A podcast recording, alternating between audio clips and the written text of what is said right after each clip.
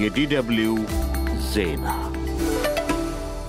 እንደምናመሻችሁ። በመጀመሪያም ዋና ዋና ዜናዎቹ በአማራ ክልል ከባህር ዳር ከተማ በቅርብ ርቀት ላይ በሚገኝ አካባቢ ዛሬ ከጠዋቱ 12 ሰዓት ጀምሮ በመከላከያና በፋኖ ታጣቂዎች መካከል ከባድ ውጊያ እየተካሄደ መሆኑ ተሰማ።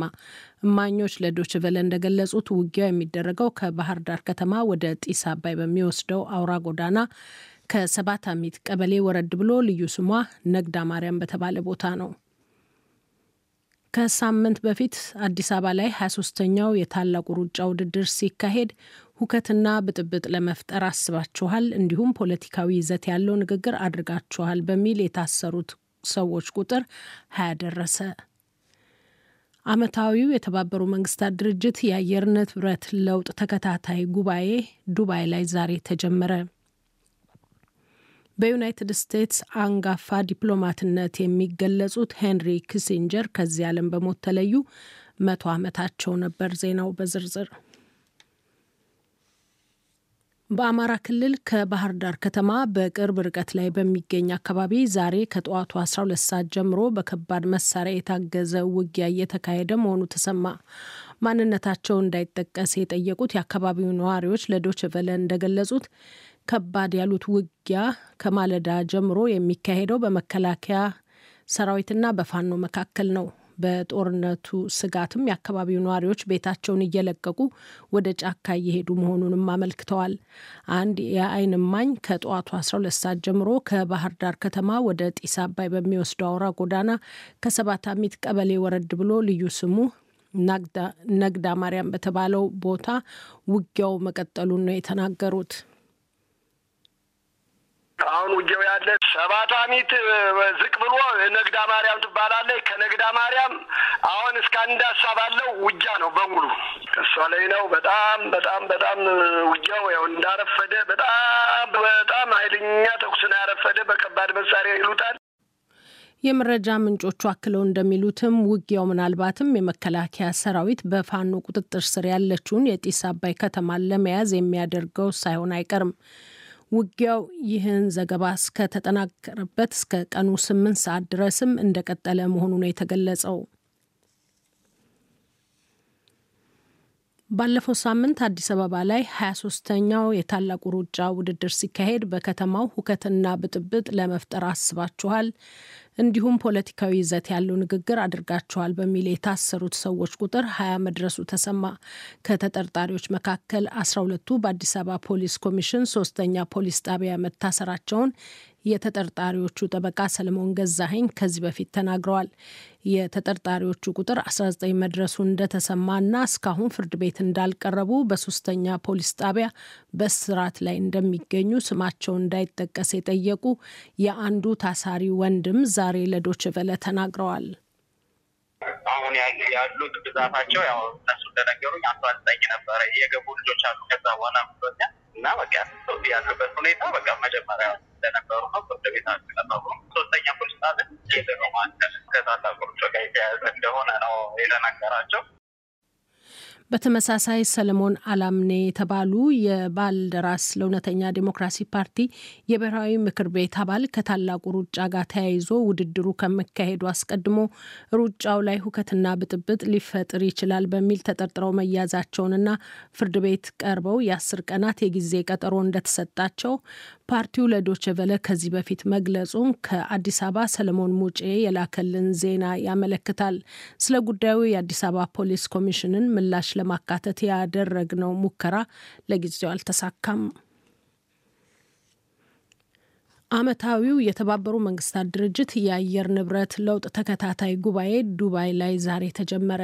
የሁለት መቶ ሀገራት ተወካዮች በተግባር እየታየ የሚገኘውን የአየር ንብረት ቀውስ በተመለከተ ለሁለት ሳምንታት ለመነጋገር በተባበሩት አረብ ኤሚሬቶች ግዛት ተሰባስበዋል። የጉባኤው ተሳታፊዎች ለመጀመሪያ ጊዜ በጎርጎሮሳዊ 2015 ዓ ም ፓሪስ ፈረንሳይ ላይ ሀገራት የተስማሙበት ውል ተግባራዊነት ላይ እንደሚመክሩ የጀርመን የዜና ወኪል ዲፒኤ ዘገባ አመልክቷል። በወቅቱ ሀገራት አሳሳቢውን የዓለምን የሙቀት መጠን በአንድ ነጥብ አምስት ዲግሪ ለመገደብ የሚያስችሉ እርምጃዎችን ለመውሰድ ከቀናት ድርድር በኋላ ከስምምነት መድረሳቸው ይታወሳል። ኮፕ 28 በተባለው በዘንድሮ የአየር ንብረት ለውጥ ተከታታይ ጉባኤ ከሚነሱት ዋና ነጥቦች መካከል የድንጋይ ከሰል ነዳጅና ጋዝን ለኃይል ምንጭነት መጠቀም ማቆምን የሚመለከተው ይጠቀሳል። የጉባኤውን የፕሬዝደንትነት መንበር የያዙት የተባበሩት አረብ ኤሚሬቶች ብሔራዊ የነዳጅ ኩባንያ ስራ አስኪያጅ የሆኑት ሱልጣን አህመድ አልጃቢር በስብሰባው መክፈቻ ንግግራቸው ብክለትን ለማስቀረት በጀመሩት ጥረት የነዳጅ ኩባንያዎች መተባበር መጀመራቸውን ጠቁመዋል።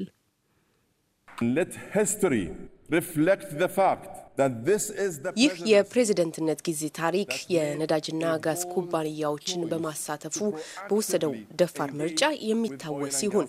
ልንገራችሁ፣ በርካታ ከባድ ውይይቶችን አድርገናል። ቀላል አልነበረም።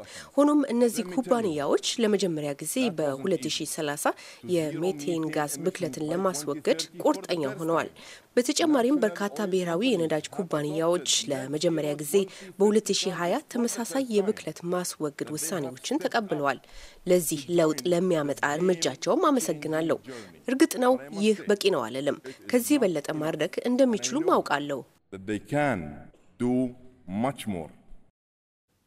በዱባዩ የአየር ንብረት ለውጥ ጉባኤ ወደ ሰባ ሺህ የሚሆኑ ተሳታፊዎች ይገኙበታል ተብሎ የሚጠበቅ ሲሆን የዘንድሮ ስብሰባ በግዙፍነቱ ከዚህ ቀደም ከተካሄዱት የበለጠ መሆኑ ነው የተገለጸው። አድማጮች የምትከታተሉት የዶች ቨለ ዲደብሊውን ዜና ነው። እስራኤልና ሐማስ የተስማሙበትን የተኩስ አቁም ለአንድ ቀን ማራዘማቸው ተጨማሪ አዎንታዊ ውጤቶችን ሊያስከትል እንደሚችል እየተነገረ ነው። ዛሬ ባለቀ ሰዓት ሁለቱ ወገኖች በመስማማት ለሰባተኛ ቀን ማራዘማቸውን ያወደሰችው ዩናይትድ ስቴትስ ታጋቾች ሁሉ እንዲለቀቁ ብሎም ወደ ጋዛ እርዳታ መግባት እንዲችል ለተጨማሪ ቀናትም ተኩስ እንደሚቆም ተስፋዋን ገልጻለች። እስራኤል በበኩሏ የተኩስ አቁሙ እንዲቀጥል ሐማስ በየቀኑ ቢያንስ አስር ታጋቾችን እንዲለቅ ጠይቃለች። ትናንት ሐማስ አስራ ስድስት ታጋቾችን ሲለቅ እስራኤል ደግሞ ሰላሳ ፍልስጤማውያን እስረኞችን በነጻ አሰናብታለች። እስራኤልን በመጎብኘት ላይ የሚገኙት የአሜሪካ የውጭ ጉዳይ ሚኒስትር አንቶኒ ብሊንከን የተኩስ አቁሙን ለማራዘም ጥረት መቀጠሉን ተናግረዋል። ባለፈው ሳምንት የታጋቾችን መለቀቅ በተመለከተ አዎንታዊ ለውጦችን መመልከታቸውን የገለጹት ብሊንከን እንዲህ ያለው እርምጃ ዛሬም መቀጠል ይኖርበታል ብለዋል። ከዚህም ሌላ ተኩሱ በመቆሙ ለጋዛ እጅግ የሚፈለገው ሰብአዊ እርዳታ መግባት መቻሉን ሮይተርስ ዘግቧል። ዘግይተው የወጡ ዘገባዎች በሐማስ የታገቱ ሁለት እስራኤላውያን ሴቶች ዛሬ ለቀይ መስቀል ተላልፈው መሰጣታቸውን የእስራኤል ጦር ማስታወቁን ያመለክታሉ። የጀርመን ፍርድ ቤት የአገሪቱን ዲሞክራሲ ለመቀልበስ በፖለቲከኞች ጥገኝነት ጠያቂዎችና ሙስሊሞች ላይ ጥቃት ለማድረስ አቅደዋል ያላቸውን የቀኝ አክራሪ ቡድን አባላት በእስራት ቀጣ።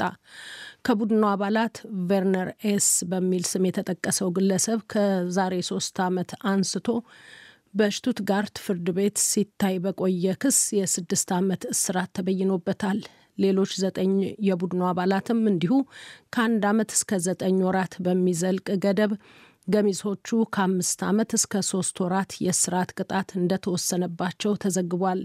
ግለሰቦቹ የቡድኑ አባልና በገንዘብም ደጋፊዎች ናቸው በሚል ነው የተከሰሱት። የጀርመን ፌዴራል አቃቤ ሕግ ቀደም ሲል ተከሳሾቹ ጀርመን ውስጥ በሚሰነዝሩት ጥቃት የእርስ በርስ ጦርነት መሰል ነገር ለመቀስቀስ አልመዋል በማለት ክስ መስርቷል። የቡድኑ መስራቾች ዋና ግብ አለመረጋጋትና የጀርመንን ዴሞክራሲ መቀልበስ እንደሆነም አመልክቷል። ጀርመን ውስጥ በቀኝ አክራሪዎች እንቅስቃሴ ከ38 ሺህ በላይ ሰዎች እንደሚገኙ ከአንድ ዓመት በፊት ይፋ የሆነ የሀገሪቱ የስለላ ተቋም መረጃ ያሳያል። በዩናይትድ ስቴትስ አንጋፋ ዲፕሎማትነት የሚገለጹት ሄንሪ ኪሲንጀር ከዚህ ዓለም በሞት መለየታቸውን አስመልክቶ የተለያዩ ሀገራት የሀዘን መልእክቶችን እያስተላለፉ ነው። ኪሲንጀር ከሁለተኛው የዓለም ጦርነት ማግስት በአሜሪካም ሆነ በመላው ዓለም የፖለቲካ ሂደት ከፍተኛ ሚና መጫወታቸው ይነገርላቸዋል። የቻይና የውጭ ጉዳይ ሚኒስቴር ለቻይና አሜሪካ ግንኙነት ታሪካዊ አስተዋጽኦ ያበረከቱ ዲፕሎማት መሆናቸውን በመጠቆም ቻይናን ከመቶ ጊዜ በላይ በመጎብኘት የድሮ የቻይና ሕዝብ ጥሩ ጓደኛ ብሏቸዋል። የሩሲያው ፕሬዝደንት ቭላዲሚር ፑቲንም እንዲሁ ሀገራቸውን ከአሜሪካ ያስተሳሰሩ ብልህና ባለራዕይ የመንግስት ባለስልጣን በማለት ነው የገለጿቸው። የፈረንሳዩ ኢማኑኤል ማክሮ በበኩላቸው ኪሲንጀርን የታሪክ ግዙፍ አካል ሲሏቸው የብሪታንያ የውጭ ጉዳይ ሚኒስትር ዴቪድ ካሜሮን ደግሞ በዓለም መድረክ በእጅጉ የሚናፈቁ ብለዋቸዋል። የጀርመኑ መራሄ መንግስት ኦላፍ ሾልስ በልጅነት እድሜያቸው ከናዚ ጀርመን ወደ አሜሪካ የተሰደዱት ሄንሪ ኪሲንጀር አትላንቲክን ተሻግሮ ለተመሰረተው ወዳጅነት በነበራቸው ቁርጠኝነት እንደሚታወሱ ገልጸዋል። ጃፓን እስያ ውስጥ ሰላምና መረጋጋት እንዲኖር ላበረከቱት አስተዋጽኦ እንደማትዘነጋቸው አመልክታለች። ትናንት ያረፉት ሄንሪ ኪሲንጀር መቶ ዓመት ደፍነዋል። ይህ ዶቼ ቬለ ነው።